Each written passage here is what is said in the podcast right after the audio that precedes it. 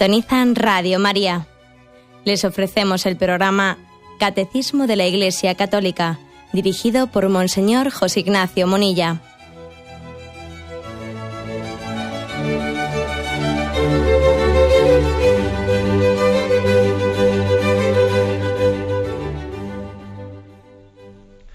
Un cordial saludo a todos los oyentes de Radio María. Un día más, con la gracia del Señor, proseguimos el comentario del Catecismo de nuestra Madre la Iglesia. Y continuamos en el punto 2369, dentro del apartado La fecundidad del matrimonio. Si no me equivoco, es ya el tercer programa que dedicamos a este apartado, La fecundidad del matrimonio, dentro de la explicación del sexto mandamiento. Dice este punto, salvaguardando ambos aspectos esenciales, el unitivo y el procreador, el acto conyugal conserva íntegro el sentido de amor mutuo y verdadero y su ordenación a la altísima vocación del hombre a la paternidad. Bien, como veis, eh, hemos en los dos programas anteriores que hablamos de la fecundidad del matrimonio, ya nos adentramos explicando eh, las razones del porqué de la doctrina moral católica contraria a la, no únicamente al aborto, sino también a la contracepción, porque de nuestra eh, visión de la paternidad y de la maternidad que está unida, que está integrada en dos aspectos. El aspecto de la sexualidad, perdón, quiero decir, en dos aspectos, de la, el aspecto unitivo y el aspecto procreativo. Y una cosa que nos dice por activa o por pasiva el catecismo es que son dos aspectos que Dios los ha querido unidos. La sexualidad tiene esos dos aspectos, el unitivo y el procreativo. Y si me, por comenzar la explicación de, de alguna manera, si me permitís, tan mentira sería, tan mentira el acto sexual sin amor como el acto sexual cerrado a la transmisión de la vida. Igual de mentira una cosa que otra. ¿Mm? Para intentar subrayar un poco más esto, he hecho mano de, un documento que, por cierto, todavía no os he presentado y que a los que queráis profundizar más en estos aspectos os puede ayudar mucho. A mí es el documento que más me ha ayudado. Bueno, pues es un documento del año 1992 de la Comisión Episcopal para la Doctrina de la Fe de la Conferencia Episcopal Española. ¿eh? Con motivo de, si no me equivoco, que todos eran 25 años de la Humane Vitae, el año 1992, se publicó un documento que tiene como título Una encíclica profética, la Humane Vitae. Eh, los usuarios de Internet lo podéis encontrar fácilmente en la página de la Conferencia Episcopal Española y hay un apartado sobre documentos documentos magisteriales y podéis encontrar este, este tema, una encíclica profética, la Humane. ¿eh? Bueno, digo que es uno de los documentos que yo creo que mejor ha explicado. 25 años después de la Humane explicó con mucha mayor profundidad y mucho mayor detalle las razones últimas ¿no? de la moral cristiana, la moral católica sobre, sobre el tema de la sexualidad y la paternidad y la maternidad. Pues bien, allí en un punto, el punto 33, dice, hablando de la encíclica La Humana Evite, ¿no? que es la encíclica que abordó este tema. ¿eh? La encíclica lleva a sus últimas consecuencias la conjunción de los significados unitivo y procreador del acto conyugal, cuando afirma que un acto conyugal impuesto al cónyuge no es un verdadero acto de amor, y niega, por tanto, una exigencia del recto orden moral en las relaciones de los esposos. ¿Mm? El caso del acto conyugal impuesto al cónyuge, aun manteniendo su significado procreador, es juzgado inmoral por la humana evite, porque, es un, porque no es un verdadero acto de amor. esto yo creo que, lo digo porque creo que explica. ¿eh? Es decir, es que la Iglesia no únicamente dice que el, acto de, que el acto sexual tiene que estar abierto a la vida, es que también tiene que decir que tiene que ser expresión del amor. De lo contrario es mentira las dos cosas. ¿Eh? Y si, por ejemplo, si, hipotéticamente tuviese lugar esto, ¿no? Eh, pues un acto sexual, sí, teóricamente abierto a la vida, ¿no? Que, no que no ha buscado métodos anticonceptivos, pero que no es expresión de amor y es un acto impuesto, un acto impuesto al cónyuge que no es expresión de amor, eh, tan inmoral sería esto como lo otro. Y creo que es bueno poner esto, poner este ejemplo para entender por qué la moral cristiana habla de que hay dos aspectos que no se pueden, que no se pueden separar, el unitivo y el procreativo. ¿eh? Son dos aspectos de una misma realidad. Bueno, mm, para enfatizar un poco más esto y para explicarlo más hondamente, porque en el fondo es la cuestión clave, ¿eh? la, cuestión clave de por qué el aspecto unitivo y procreativo están íntimamente unidos y no se, pueden separar. ¿no? Para explicarlo un poco más, he hecho mano también de otro, documento, bueno, otro documento no, de una homilía, ¿eh? de una homilía eh, que dirigió el Papa Benedicto XVI el 10 de mayo del año 2008 a los participantes en un congreso internacional sobre la actualidad de la encíclica Humane Vitae. Bien, en ese, en ese discurso, en esa homilía, creo que era más bien discurso que homilía, si no me equivoco, pues profundiza más el Papa en este aspecto que queremos explicar. Voy a leer algunos párrafos e intercalo eh, algunos comentarios, como tenemos costumbre aquí en este programa. Pues dice así, 40 eh, años después de la publicación de la Humane Vitae, esta doctrina no solo sigue siendo eh, verdadera, sino que también está manifestando la gran clarividencia que tuvo el Papa Pablo VI cuando la promulgó. Y dice el, Papa Benedicto XVI, el amor conyugal implica la unidad de la persona y la total participación de los esposos que en la acogida recíproca se entregan a sí mismos en una promesa de amor fiel y exclusivo que brota de una genuina opción de libertad. Es decir, aquí yo sobre todo subrayaría que el amor conyugal, el amor sexual, el amor conyugal, implica la unidad de la persona. ¿Eh? La unidad de la persona. Y, añade el Papa, lo que era verdad ayer sigue siendo verdad hoy. Y dice, la palabra clave para entrar en coherencia con en sus contenidos sigue siendo el amor. Dice el Papa, como escribí mi primera encíclica Deus Caritas es, el hombre es realmente él mismo cuando cuerpo y alma forman una unidad íntima. Ni el cuerpo ni el espíritu aman por sí solos, cada uno por su parte. ¿Mm? Es el hombre, la persona, la que ama como criatura unitaria, de la cual forma parte el cuerpo y el alma. Si se elimina esta unidad, se pierde el valor de la persona y se cae en el grave peligro de considerar el cuerpo como un objeto que se puede comprar o vender. Aquí el Papa ha puesto, como veis, el dedo, el dedo en, el miollo en el asunto. ¿Por qué decimos que el aspecto unitivo y el aspecto procreativo son inseparables de una recta sexualidad, ¿no? que es inmoral el que nosotros separemos artificialmente el, aspecto unitivo y el procreativo, ¿no? Que alguien fuese diciendo, no, yo, yo busco una sexualidad que únicamente busca la procreación, pero me importa un rábano la expresión de amor a, esta mujer. O al revés, ¿no? Que uno dijese, no, yo, busco la sexualidad pues buscando la expresión de, del amor, pero no quiero saber nada de procreación, de tener hijos. O rechazar las dos cosas, que yo pienso que suele ser lo más frecuente, que se rechaza tanto un amor profundo, un amor de entrega generoso, como una apertura a la vida. Porque en el fondo cuando se rechaza uno de los dos aspectos, se acaban rechazando los dos. Entonces, aquí, ¿por qué se insiste tanto en que los dos van unidos? Eh, que es como si dijésemos, oiga, que usted no puede ir a, eh, pues a, perdóname que ponga un ejemplo así un poco, eh, bueno, pues un poco a pie de tierra, ¿no? como cuando uno va y dice, mire usted, yo me, voy, me vengo aquí a apuntar en la oficina de desempleo, ¿eh? pero vamos, pero no me llamen ustedes si sale un trabajo que no quiero trabajar, ¿no? Oiga, vamos a ver, usted, usted no se ha apuntado a la oficina de desempleo, si se ha apuntado será eh, pues para que si le llaman para trabajar usted vaya a trabajar, ¿no? O sea, es decir, que es que los actos que tenemos tienen que estar abiertos a sus consecuencias.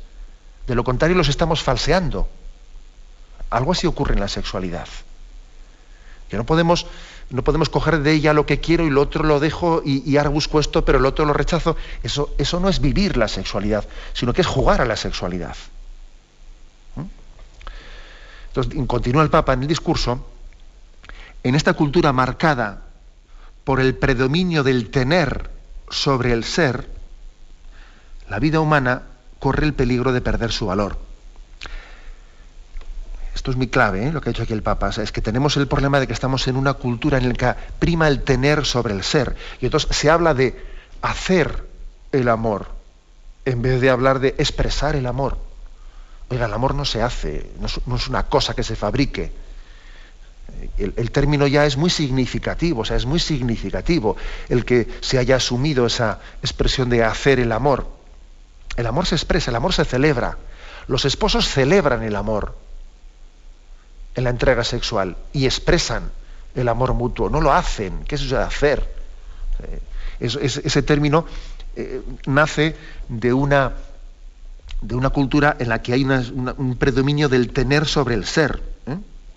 Y eso es peligrosísimo, porque claro, continúa el Papa en el discurso, si el ejercicio de la sexualidad se transforma en una droga que quiere someter al otro a los propios deseos e intereses, sin respetar los tiempos de la persona amada, entonces lo que se debe defender ya no solo es el verdadero concepto del amor, sino en primer lugar la dignidad de la persona humana.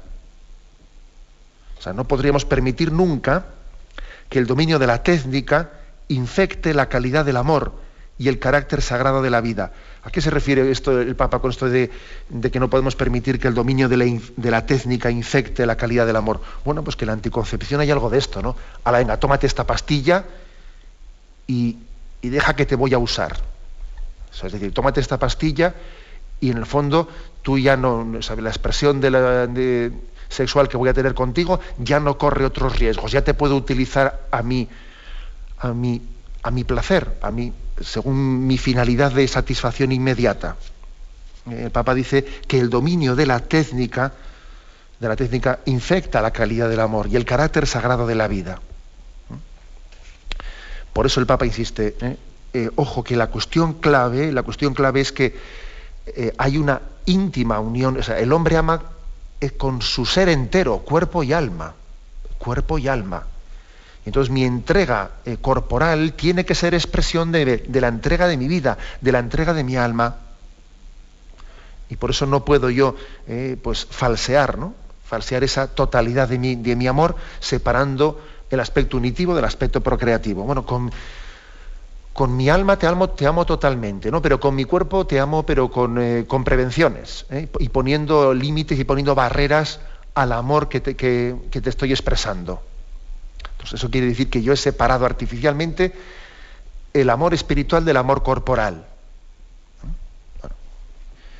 continúa este discurso del Papa y dice, no por casualidad Jesús, hablando del amor humano, se remite a lo que realizó Dios al inicio de la creación. Su enseñanza se refiere a un acto gratuito con el cual el Creador no solo quiso expresar la riqueza de su amor, que se abre entregándose a todos, sino también expresar un modelo según el cual debe actuar la humanidad.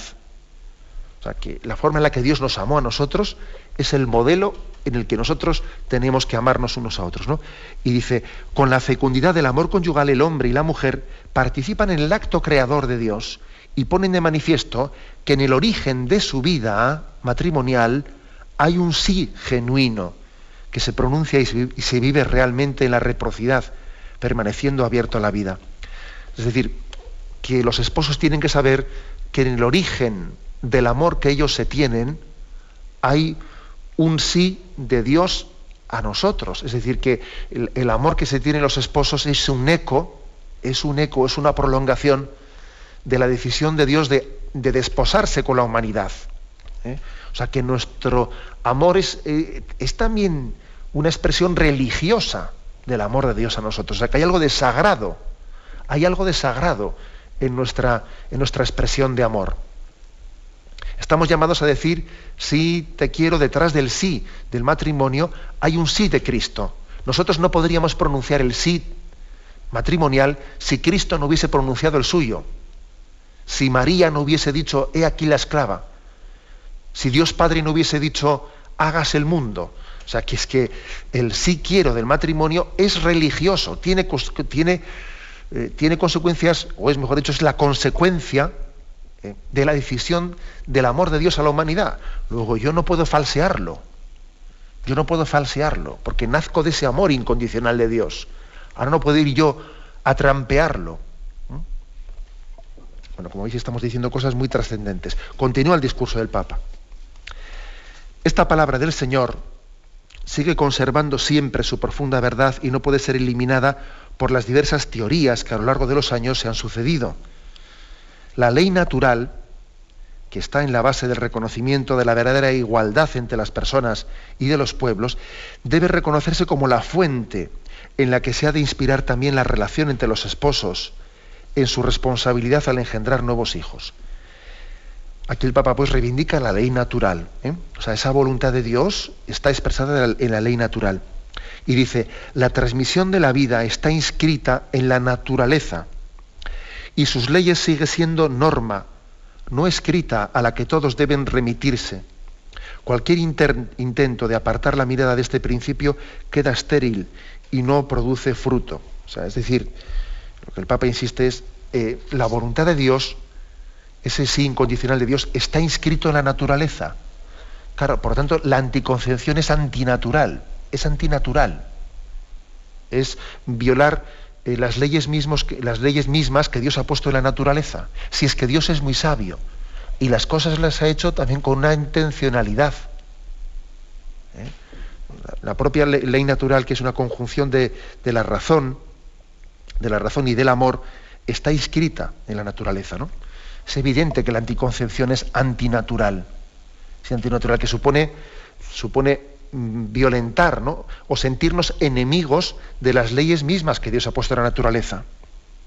Me acuerdo que os decía el otro día que, que bueno, que es totalmente contrario al sentido eh, terapéutico de la medicina el que recurramos ¿no? a unos fármacos, el que recurramos también a, unas intervenciones quirúrgicas o etcétera, ¿no? el que recurramos a la anticoncepción para, como si tuviésemos que preservarnos frente a la naturaleza, como si la fecundidad o la fertilidad fuesen una enfermedad contra la que tuviésemos que preservarnos. Claro, oiga, mi usted, yo uno toma un antibiótico contra una neumonía, pero no tiene sentido que tome eh, tome una pastilla contra su fertilidad, pero si no está enfermo, si no está enfermo. Eh. Es decir, que supone una violentación de la ley natural. ¿eh? Bien, en, resumen, que este punto 2369, sobre todo lo que está, lo que está subrayando, es la íntima unión, la íntima unión entre el aspecto unitivo y el aspecto procreativo, que es, bueno, que es de alguna manera lo que nos lleva a entender, ¿eh? nos lleva a entender que son dos aspectos en los que se conjuga, se conjuga el sentido de la sexualidad tal y como Dios lo ha creado. Tenemos un momento de reflexión y volvemos enseguida.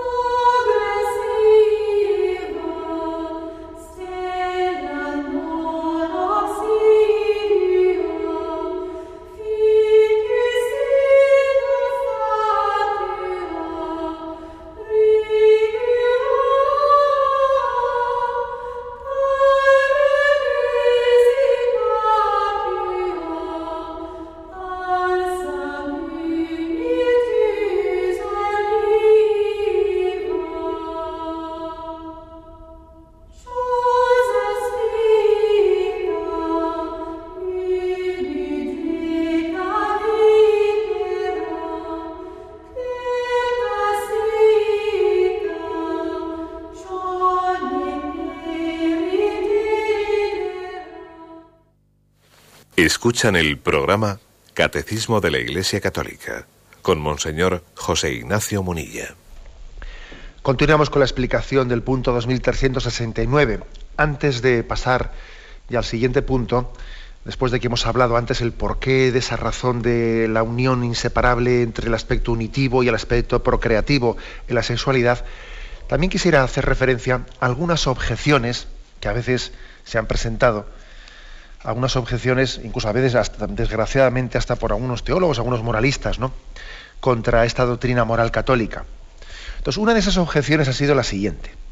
Hablar de, bueno, de que, bien, está bien, esta doctrina cristiano-católica está bien, pero vamos, hay que entenderla en un sentido, en, su, en, un principio de totalidad, pero no se puede aplicarla a cada caso, a cada acto concreto. Es decir, una cosa es que alguien tenga una opción fundamental en su vida, una opción fundamental en la que la sexualidad pues la ha vivido no de manera egoísta, sino la ha vivido también abierto a la expresión de la, vida, a la procreación. Pero bueno, eso no quita, si él ya ha tenido hijos generosamente, etcétera, eso no quita que después pueda tener también pues, actos concretos en los que ya esté cerrado la vida. ¿eh? Bueno, pues basta con que así a nivel global ¿eh? ya haya sido generoso en la vida, no se le puede pedir luego que los actos concretos eh, uno por uno lo sea también. Es decir, que esos actos en los que ya recurriría la anticoncepción, pues bueno, pueden ser considerados lícitos si están insertados en una totalidad de la vida eh, en la que ya pues, ha sido generosa la vida. ¿no? Bueno, pues esta, esta explicación, que, es muy tentadora, es muy tentadora, ni está olvidando algo que es muy, muy evidente, ¿no? que es que los actos individuales, tienen un valor y un significado propio por ellos mismos. O sea que no, o sea, que no vale decir, no, no importa que hoy no sea generoso, lo importante es que globalmente en mi vida lo sea. esa, explicación no es válida. ¿eh? No es válida porque cada, cada acto que realizamos en la vida pues tiene una licitud o ilicitud que brota de su, de su sentido interno, intrínseco. ¿eh? No vale justificar eh, pues algo inmoral, eh, pues en una eh, justificándolo pues porque generalmente ha actuado de otra manera. No vale así. O sea, imaginaros si aplicásemos este, este principio al tema de la fidelidad, ¿no? Dentro del matrimonio. Oye, que pues, generalmente te he sido fiel, ¿no? Para una vez o dos veces que te he sido infiel no pasa nada, ¿no? Diríamos, pero hombre, pero, ¿cómo puedes decir eso? Es que fiel, es que nuestra, nuestra nuestro objetivo de ser fieles siempre y en cada momento. ¿no? No, me puedes justificar diciendo que más dará que yo haya caído tres o cuatro veces en la infidelidad matrimonial si casi siempre te he sido fiel. Madre mía, entenderíamos que es un, es un autoengaño este, esta especie de, de, reflexión, de recurrir al principio de totalidad para justificar los actos, los actos concretos inmorales. ¿Mm? Así pues, este, esta es una, eh, una falacia que muchas veces se ha planteado como argumento. Otro argumento falso que también se ha planteado como falacia, hablar del conflicto de deberes. ¿eh? Conflicto de deberes. Es decir, bueno, es que puede haber matrimonios que tengan un conflicto de deberes, porque por una parte eh, pues, ven que necesitan expresarse el amor para que su amor se enriquezca, etcétera. Y por otra parte, tienen una dificultad eh, objetiva en acoger la vida en acoger la vida porque tienen problemas o por lo que fuese, ¿no? Entonces hay un conflicto de deberes, porque por una parte necesitan expresarse el amor para crecer como matrimonio, y por otra parte mm, tienen problemas para acoger la vida. Luego, si tienen un conflicto de deberes, tienen que elegir entre una cosa y otra. Entonces tienen que optar por lo que entiendan que es el mal menor. Bueno, pues recurren a la anticoncepción porque entienden que es un mal menor para poder salvar la expresión del amor en el matrimonio. Eh, muy tentador, ¿eh? muy tentador esta especie de, de recurso al conflicto de deberes. Claro, se podía también eh, hablar de lo mismo cada vez que tenemos eh, pues una, tentación de, cualquier cosa, ¿no? De, egoísmo, de, robar, de eso, cualquier cosa. Podíamos recurrir al conflicto de deberes. ¿eh? En realidad no existe un conflicto objetivo. objetivamente no existe un conflicto. Es un conflicto subjetivo. Es un conflicto subjetivo. Claro que, que también nos, nos hace referencia, nos recuerda pues que no existe amor auténtico sin la cruz, que no nos engañemos. Es decir, que el amor auténtico se purifica y se aquilata ¿eh? y se aquilata al fuego. ¿eh? que por lo tanto también lo que pueda, lo que pueda eh, haber en nuestra vida de, exigencia de cruz y de, y de renuncia pues a, muchos ritmos nuestros, etcétera, para poder ser fieles, eso aquilata el amor, lo purifica, lo hace más auténtico. ¿Eh? Por lo tanto, no es cierto que exista un conflicto objetivo de deberes. Es un conflicto subjetivo nuestro, en el que, claro, nos cuesta ser fieles al amor. Pero claro, el Señor nos diría, también a mí me costó sudor y sangre ser fiel a ti. ¿eh? Y por lo tanto, el amor tiene que integrar la cruz y además purificarse en ella y dignificarse en ella. Y otro, otro argumento que con mucha que con mucha frecuencia se suele argumentar es bueno, pues entonces, claro, eh, pues eh, sí, pero si resulta que los métodos anticonceptivos son rechazados por la moral católica, entonces eh, claro, pues ¿de qué se habla? ¿no? De métodos, de métodos naturales, pero los métodos naturales son totalmente inseguros y etcétera, etcétera. Se recurre a una especie de, rechazo o de desprecio de los métodos naturales. Bueno, vamos a hablar por ello pues ahora de este tema, del tema de la regulación natural de la natalidad, que es, pasamos por lo tanto al siguiente punto, al 2370. Dice, la continencia periódica, los métodos de regulación de nacimientos fundados en la autoobservación y el recurso a los periodos infecundos son conformes a los criterios objetivos de la moralidad. Estos, métodos respetan el cuerpo de los esposos, fomentan el afecto entre ellos y favorecen la educación de una libertad auténtica. Por el contrario, es intrínsecamente mala toda acción que, o en previsión del acto conyugal, o en su realización, o en el desarrollo de sus consecuencias naturales, se proponga como fin o como medio hacer imposible la procreación. Luego aquí vienen unas citas de la Familiares Consorcio que luego leeremos. ¿no? Pero vamos a ver, aquí por lo tanto se distingue claramente entre en la moral católica entre métodos naturales y métodos artificiales. ¿eh? Por métodos artificiales, pues podemos entender los métodos quirúrgicos, como pueden ser pues, pues la, eh, pues la vasectomía, la ligadura de trompas, métodos quirúrgicos que, son, que buscan la esterilización del hombre o de la mujer, métodos mecánicos, como puede ser el DIU o el mismo preservativo, métodos fármacos, como son las pastillas anticonceptivas o ciertas inyecciones, etcétera, métodos bien sea quirúrgicos, mecánicos, fármacos o también falsamente naturales, falsamente naturales como es la interrupción del acto, del acto conyugal, poco, vamos, un poco no. es decir, siendo una especie de edición de ese mismo pecado de onanismo, de Onán, del que os leí del libro del Génesis, ¿no? Que como Onán, pues para evitar la procreación, interrumpía el acto sexual, cuenta el Génesis, capítulo 38, si no me equivoco, que no lo tengo ahora adelante, y dice que derramaba el semen en tierra, ¿no? Bueno, pues también, también es falsamente natural eh, esa interrupción del acto natural, ¿no? Que es rechazada por Yahvé también en ese libro del Génesis. Bien, a esto le llamamos métodos artificiales, contrarios a la dignidad del ser humano. Sin embargo, la Iglesia, la moral católica, acepta el recurso a los métodos naturales de la regulación de natalidad. ¿Y esto qué es? Bueno, pues si le llamamos naturales, es porque reconocemos que en la propia naturaleza, en la propia naturaleza, Dios mismo ha dejado inscrito el hecho de que, de que la sexualidad no tiene exclusivamente ¿eh? como finalidad la procreación. Si hubiese sido así, Dios hubiese hecho al hombre y a la mujer siempre fecundos, pero la mujer no siempre es fecunda. ¿eh? O sea, a diferencia de los animales, ¿eh? que pues están en celo, se aparean y de no ser que haya una enfermedad, pues es, eh, pues es embarazo seguro, se queda pues, con, toda seguridad eh, pues preñada la, vaca o, lo que sea, no, pero no ocurre así en el ser humano. En el ser humano Dios ha dispuesto, Dios ha dispuesto que, que la mujer no siempre sea fecunda, o sea que en la propia naturaleza ha quedado inscrita la posibilidad de la expresión del amor en los periodos fecundos o los periodos infecundos. O sea, como digo también, en la propia ley natural hay inscrita también una, una voluntad del Dios creador. ¿Mm?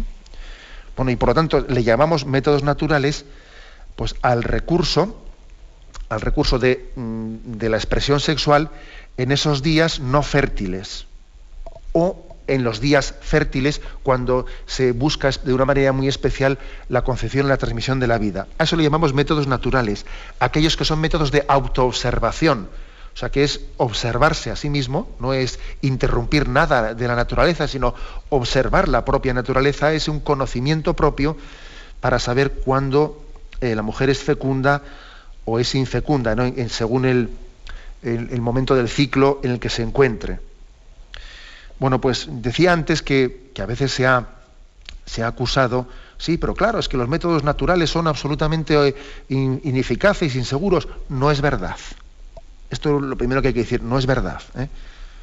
Evidentemente no es mi cometido eh, como obispo, como sacerdote, como predicador de la moral, hablar de cuestiones técnicas, eh, de cuestiones técnicas de cuáles son los métodos naturales, que eso es más bien es función pues, de quienes están capacitados técnicamente para ello. Pero aunque sea de una manera muy somera, hay que decir que bueno, pues que se ha, se ha hablado mucho y, y, se ha tomado pie de una cierta inseguridad para denigrar los métodos naturales se ha hablado mucho del tema del método Gino, que era un, método, un método basado en la regularidad del calendario, del, ciclo de la mujer, y que podía ser eficaz en el caso de que una mujer tuviese pues, una regularidad grande en su calendario, ¿no?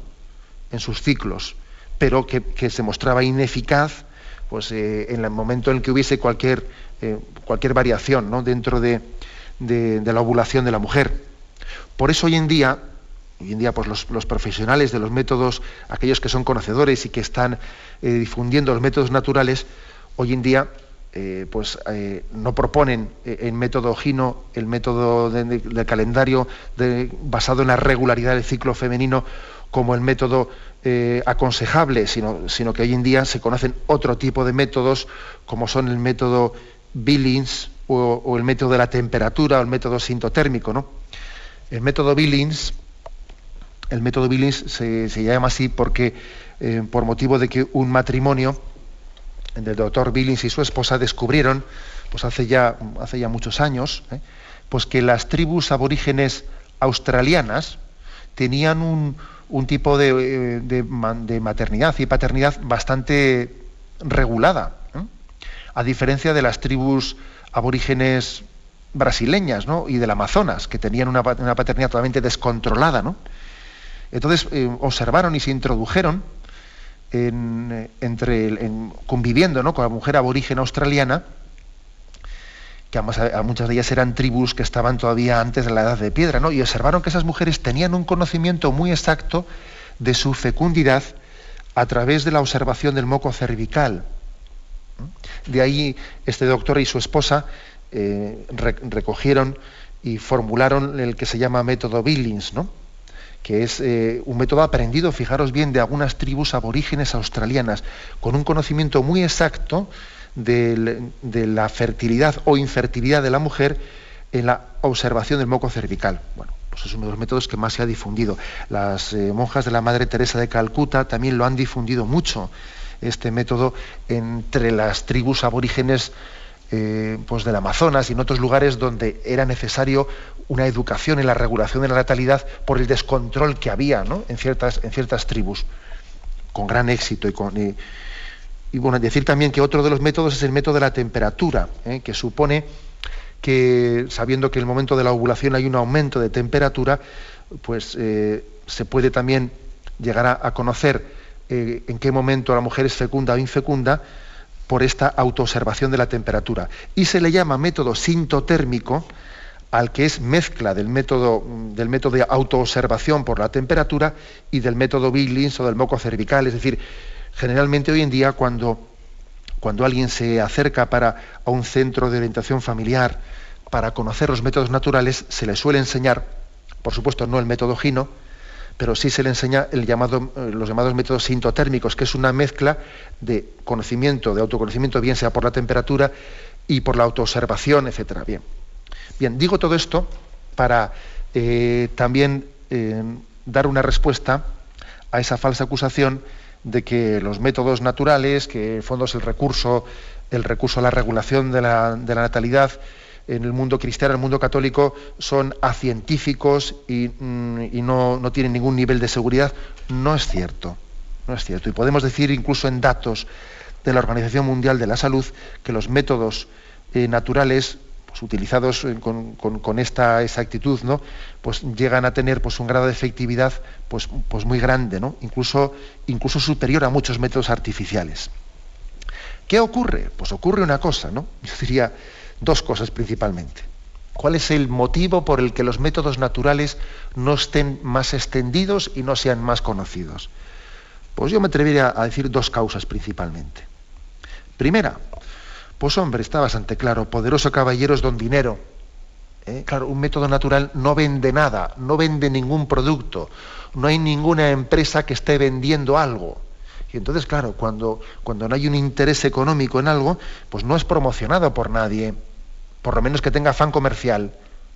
¿eh? Eh, y esto es muy, muy clave y muy definitivo. Existe un gran desconocimiento un gran desconocimiento de los métodos naturales, incluso entre muchos profesionales de la medicina, incluso entre muchos ginecólogos, porque en gran, en gran medida en las carreras de medicina pues se, se, presentan muy por encima y muy superficialmente ¿no? la enseñanza de los métodos naturales. Existe una tesis doctoral realizada por el doctor Joaquín Dirala sobre el grado de conocimiento mm, de, los médicos en España de los métodos naturales y claro, el resultado de esa tesis doctoral es, como os podéis imaginar, que es un grado de conocimiento bastante bajo. ¿eh? Por lo tanto, lo primero que hay que hacer es eh, salir de, ese engaño de que los métodos naturales son ineficaces, etc. No, no, es cierto. ¿eh? Y la prueba, y la prueba es que muchas personas eh, recurren a los métodos naturales cuando tienen dificultad de poder tener, eh, de quedar, de quedar embarazadas a unas mujeres y entonces necesitan conocer cuándo tiene lugar su ovulación para poder también buscar el embarazo. Y entonces en esos casos se recurre a los métodos naturales para conocer el momento de la ovulación ¿no? y poder buscar un embarazo. Luego, claro, pues uno dice, si resulta que se recurre a los métodos naturales en, este, en estas situaciones, es evidente es evidente que, también son eficaces para, regular o para distanciar los embarazos, porque si uno conoce cuándo es fértil, también conoce cuándo no es fértil. ¿eh? por lo tanto, em, sirva, eh, eh, esta pequeña explicación que, como os he dicho antes, claro, pues no es un tema específico del campo moral, pero claro, es un tema que afecta mucho al campo moral y que por eso también nosotros en, el, en los centros de, orientación familiar, en las diócesis, pues eh, procuramos ¿no? que sí, que existan también personas eh, profesionales y voluntarios también conocedores de estos métodos naturales para poder transmitirlos ¿eh? a las parejas que van a acceder al matrimonio, etcétera, etcétera. Bien, dicho esto, mm, doy un paso más, ¿no? Vamos a ver que vamos a intentar explicar el por qué métodos anticonceptivos no y por qué métodos naturales sí, ¿eh? que es una explicación muy importante, ¿eh? muy importante. Bueno, pues mm, entro, me sirvo también de ese documento de la conferencia episcopal al que me, he referido antes, ¿eh? que lo voy a repetir el título por si alguno no estaba antes, una encíclica profética, la Humane Vitae, me sirvo de él para dar la siguiente explicación. Bueno, hay que decir que mm, en el deber de transmitir eh, la vida, los esposos, eh, cuando recurren a los métodos naturales, ¿eh? ellos se constituyen en intérpretes del plan de Dios, porque están recurriendo, están recurriendo a los mismos medios que Dios ha puesto en la naturaleza. Son intérpretes, no son dueños de la vida. O sea, cuando alguien recurre a la anticoncepción, los métodos artificiales de control de la natalidad, en el fondo está, está realizando un lenguaje se está, eh, en el que está él erigiéndose, erigiéndose como en dueño, ¿eh? en dueño de la vida, señor de la vida, no en intérprete y en cooperador con Dios para la transmisión de la vida. ¿eh? Son dos visiones distintas y opuestas. Dos visiones distintas y opuestas dice este documento, ¿eh? recurriendo a los días infértiles, los esposos no se erigen en dueños y señores, sino que actúan como cooperadores de Dios. Entre las prácticas anticonceptivas y, entre, y el recurso a los métodos naturales, se da una diferencia sustancial. Son dos concepciones, mm, dice, irreconciliables. Y dice aquí, la elección de los ritmos naturales comporta la aceptación del tiempo de la persona, es decir, de la mujer, y con esto la aceptación también del diálogo, del respeto recíproco, de la responsabilidad común, del dominio de sí mismo. Aceptar el tiempo y el diálogo significa reconocer el carácter espiritual y a la vez corporal de la comunión conyugal. Quienes han ejercido estos métodos de regulación natural de la fertilidad han visto fortalecidos su amor y su unión conyugal. ¿Por qué se insiste aquí en estos puntos? Se insiste, se insiste, claro, que hay una de la anticoncepción es mucho más fácil derivar en el uso de la persona es, muy, es que es casi como una consecuencia. De la anticoncepción fácilmente se deriva el te uso a ti, porque en este momento, en este momento mm, me siento impulsado, ¿no? Y como no estoy dispuesto a tener, a tener una paciencia en el ritmo de la expresión de mi amor a ti, pues entonces mm, pues me, interesa que tú tomes estos anticonceptivos o que te esterilices porque así puedo hacer fácilmente un uso de mis instintos eh, proyectados hacia ti. Y sin embargo, pues cuando uno recurre a, a, los métodos naturales, es decir, al recurso de los días fértiles e infértiles, supone un autodominio que ayuda al respeto recíproco a la otra persona, a no utilizarla. Es también, dice aquí, la aceptación del diálogo y de un lenguaje corporal, un lenguaje corporal en el que eh, el hombre, el hombre y la mujer están también de alguna manera supeditando, eh, supeditando la impulsividad, están supeditando eh, lo que podríamos llamar que es más instintivo, lo están supeditando a lo espiritual, que es importantísimo para educar el amor. Bueno, aquí veis que se habla, por lo tanto, de dos concepciones distintas. ¿eh? Yo me atrevería a añadir una más, ¿eh? que en la lógica de la anticoncepción, en la lógica de la anticoncepción, es muy fácil introducir el aborto. Entre los métodos anticonceptivos, claro, no es lo mismo un método anticonceptivo que un método abortivo. Pero es muy fácil que cuando el método anticonceptivo falle, uno recurra al aborto. Y de hecho, ya hay bastantes métodos anticonceptivos que en sí son abortivos, ¿eh? como es el caso del DIU o de ciertas eh, pastillas anovulatorias que también son antiimplantatorias y por lo tanto es muy fácil pasar de, la mentalidad anticonceptiva al abortista. Sin embargo, no pasa eso a los métodos naturales. Cuando uno de los métodos naturales pues, pues ha buscado ha buscado un distanciamiento de un embarazo y sin embargo, ha quedado, pues, ha, fallado, entre comillas, ¿no? el método natural y ha habido un embarazo, difícilmente se pasará del método natural al aborto, porque es un lenguaje distinto, porque el método natural está buscando lo que Dios quiere, está intentando interpretar lo que Dios quiere de mí. No, no anteponerme yo a lo que Dios pueda querer, sino interpretarlo. ¿Mm? Repito, pues, que el método anticonceptivo, los métodos artificiales, existe una mentalidad en la que el hombre se, erige como dueño y señor de la vida, mientras que cuando se recurre a los métodos naturales existe otra mentalidad distinta, de, considerarse intérprete, intérprete. Y además, yo suelo decir una cosa, y es que aunque los métodos naturales pues, más modernos ¿no? sean muy efectivos, incluso tan efectivos como los artificiales, en, en tanto por ciento de eficacia, ¿no? a mí me parece muy providencial pues que sean efectivos al 98%, según estadísticas, ¿no? O 90 y lo que sea, ¿no? Me parece muy importante que exista ese 2%, ese 2% de ineficacia. ¿Sabéis por qué? Porque, porque ese 2% de ineficacia es como también recordarnos que la última palabra la tiene Dios, que el hombre propone, pero que Dios dispone. Y yo soy intérprete de lo que Dios quiera, pero me puedo equivocar y la última palabra se la dejo a Dios. ¿Mm?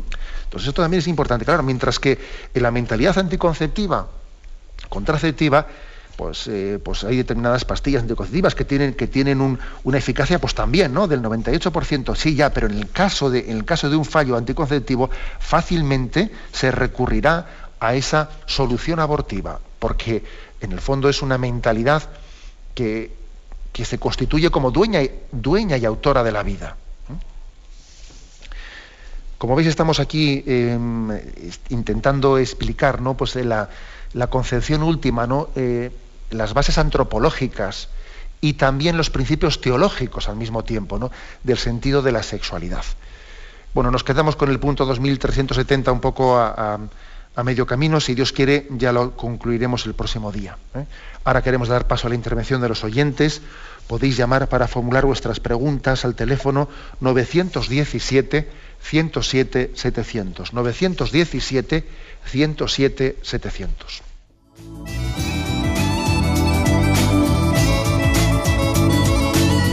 ¿Le gustaría tener sus programas favoritos de Radio María en CD o DVD?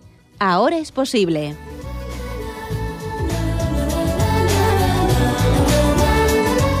Le sugerimos que primero se informe en qué formato de audio lo puede escuchar en su equipo, DVD o CD, teniendo en cuenta que no todos los lectores de CD pueden reproducir el formato digital MP3 en el que enviamos nuestros programas. Y luego, si quiere en su casa esos programas que tanto le gustan, solo tiene que escribir una carta a Radio María, Paseo Lanceros 2, primera planta 28024, Madrid indicando si lo quiere en CD o DVD y cuántos programas. También le rogamos que escriba su nombre, dirección y no se olvide de facilitarnos un teléfono de contacto para cualquier duda que nos surja.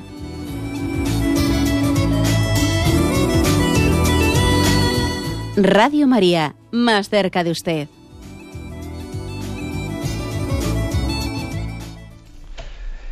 Sí, buenos días. ¿Con quién hablamos? Hola, buenos días. Soy Sol de Madrid. Adelante, Sol. Eh, simplemente quería aclarar, mm, bueno, pues si acaso le he entendido yo mal. Eh, yo llevo 20 años como instructora de métodos naturales. Sí.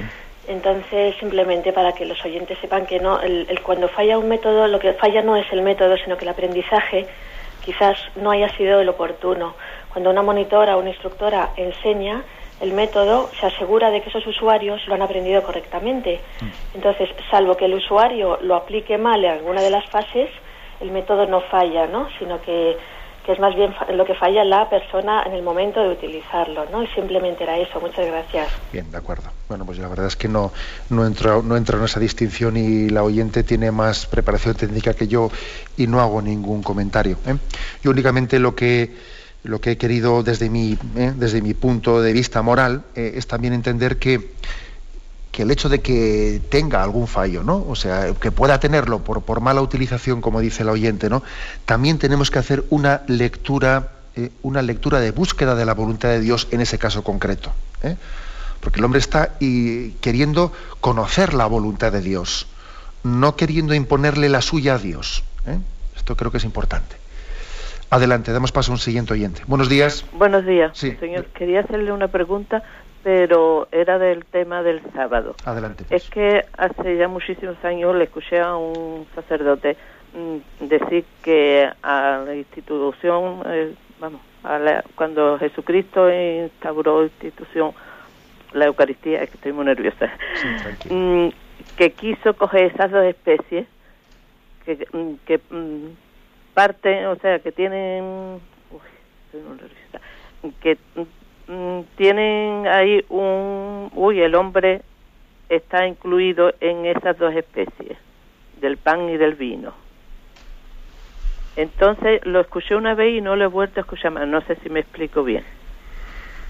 Pues que Jesucristo cuando fue a coger el pan y el vino quería que es que los humanos mm, participáramos mm, de esas dos especies. Más o menos, Bueno, Pues la verdad es que bueno, la verdad es que no termino de yo de coger un poco la interpretación, ¿eh? la interpretación de, esa, de esa explicación. ¿eh? Igual se me escapa alguna cosa, etcétera. O, bueno, yo creo que el Señor recurrió al pan y al vino, ¿eh? al pan y al vino que eran bueno, pues dos elementos muy básicos, muy básicos de, de la cultura, ¿no? pues el pan y el vino han sido, en la mayoría de las culturas, pues, expresión de los alimentos más, eh, más básicos. Y quiso de esa manera eh, que su presencia entre nosotros tenga lugar a través, sirviéndose de, de esa mediación de lo que podríamos decir nuestra vida más diaria y rutinaria, es decir, en, no, recurre el Señor ¿no? pues a una especie de teoría gnóstica en la cual haya que recurrir a una especie de piedra escondida o esas tendencias que existen ¿no? de, querer siempre recurrir a, eh, pues a, algo inalcanzable para el hombre para que alcanzándolo uno llegue a Dios, no, sino que recurre al pan y al vino, que es lo más cercano a nosotros, ¿no? que es como decir, Dios se quiere hacer presente en tu vida a través de los signos que están más cercanos a ti, ¿eh? no los que están escondidos para los sabios, sino los más cercanos. Yo creo que esa es también ¿no? una interpretación de por qué el Señor recurrió al pan y al vino para hacerse sacramentalmente presente a través de ellos. ¿eh? Pero bueno, adelante, vamos a pasar a una siguiente llamada. Buenos días. Buenos días, soy Manuel de Málaga. Adelante. Mire, era para mm, eh, que yo he leído sobre el tema esto de lo, de lo anticonceptivo. Eh, yo he leído en libros y en revistas científicas y eso que los anticonceptivos, las pastillas que hay ahora, mm, no es que algunas sean eh, abortivas, es que las que hay ahora mismo, mm, por lo que por lo que yo sé, eh, son prácticamente todas anticonceptivas, porque parece ser que las, las primeras que había sí eran anovulatorias porque tenían una cantidad de, de, hormonas muy grande que podían impedir la ovulación, pero luego se han reducido esas cantidades y entonces no impiden la ovulación, sino que lo que impiden es la implantación. Entonces, lo que quiero decir es que esto es otra cosa que, que no se dice casi nunca, y es que, que, prácticamente los métodos de hormonas son, son abortivos casi todos los que hay ahora, o todos. Solamente eso. Bueno, también digamos a nivel moral, eh, claro, pues, esa precisión que hace el oyente, claro, yo también desconozco a qué, qué tanto por ciento puede ser eh, anovulatoria o antiimplantatoria, o sea, anticonceptiva o abortiva. Desconozco en qué tanto por ciento puedan serlo, pero a nivel moral hay que decir que, cuando alguien eh, asume, por ejemplo, cuando ah, se recurre a la pastilla del día después, ¿no? Entonces asume que existe un, un riesgo, una posibilidad, ¿no? De que en ese fármaco que está tomando puede haber un aborto, aunque igual no siempre lo haya, ¿eh? pero puede haberlo. Eh, por lo tanto, ya en intencionalidad, en intención, estamos siendo cómplices de ese pecado, porque estamos asumiendo ese riesgo de. ¿eh?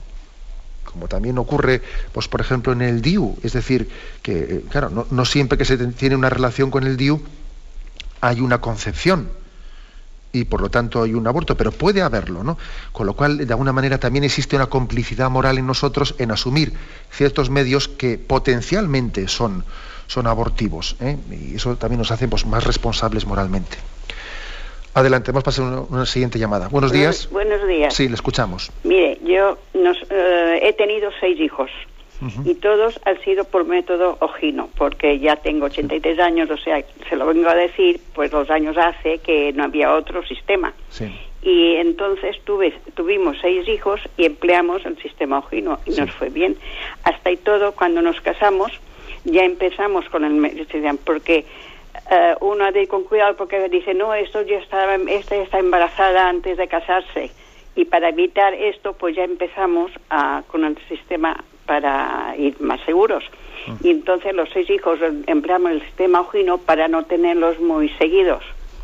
Pero así todo, en la mayor eh, a la tercera eh, había una diferencia de tres años que dicen que falla, el sistema ojino no falla, solamente lo han de llevar a rajatabla.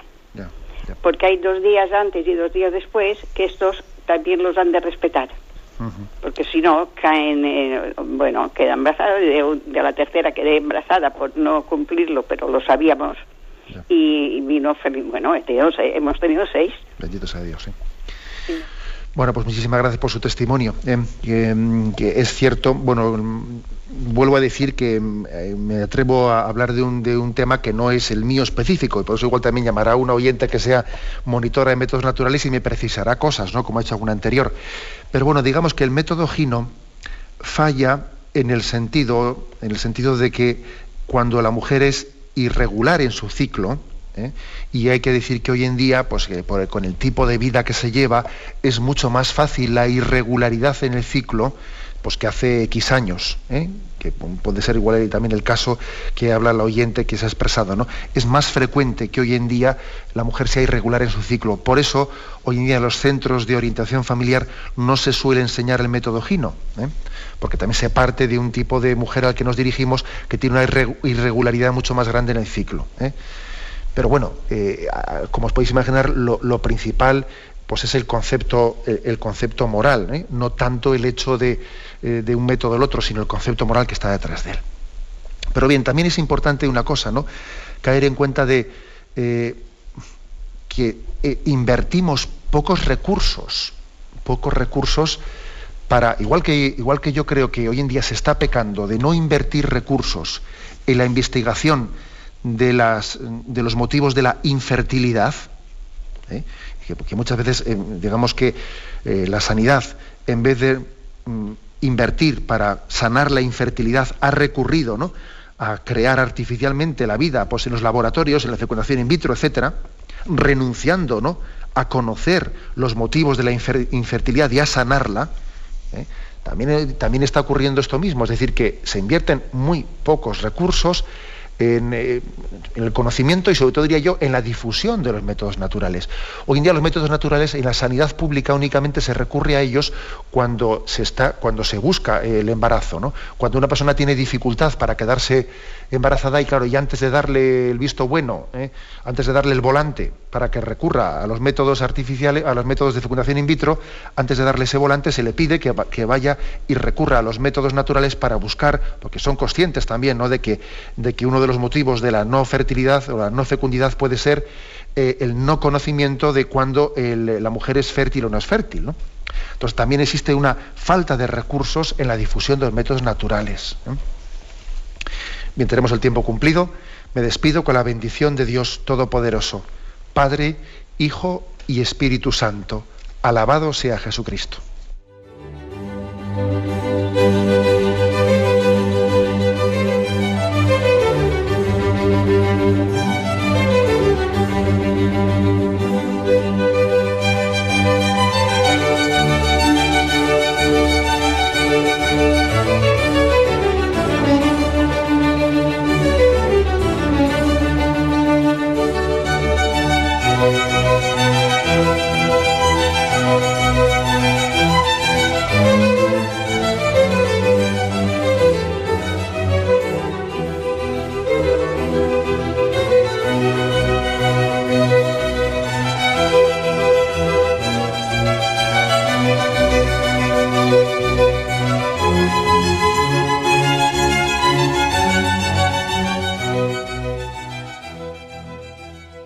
Les hemos ofrecido el programa Catecismo de la Iglesia Católica, dirigido por Monseñor José Ignacio Monilla.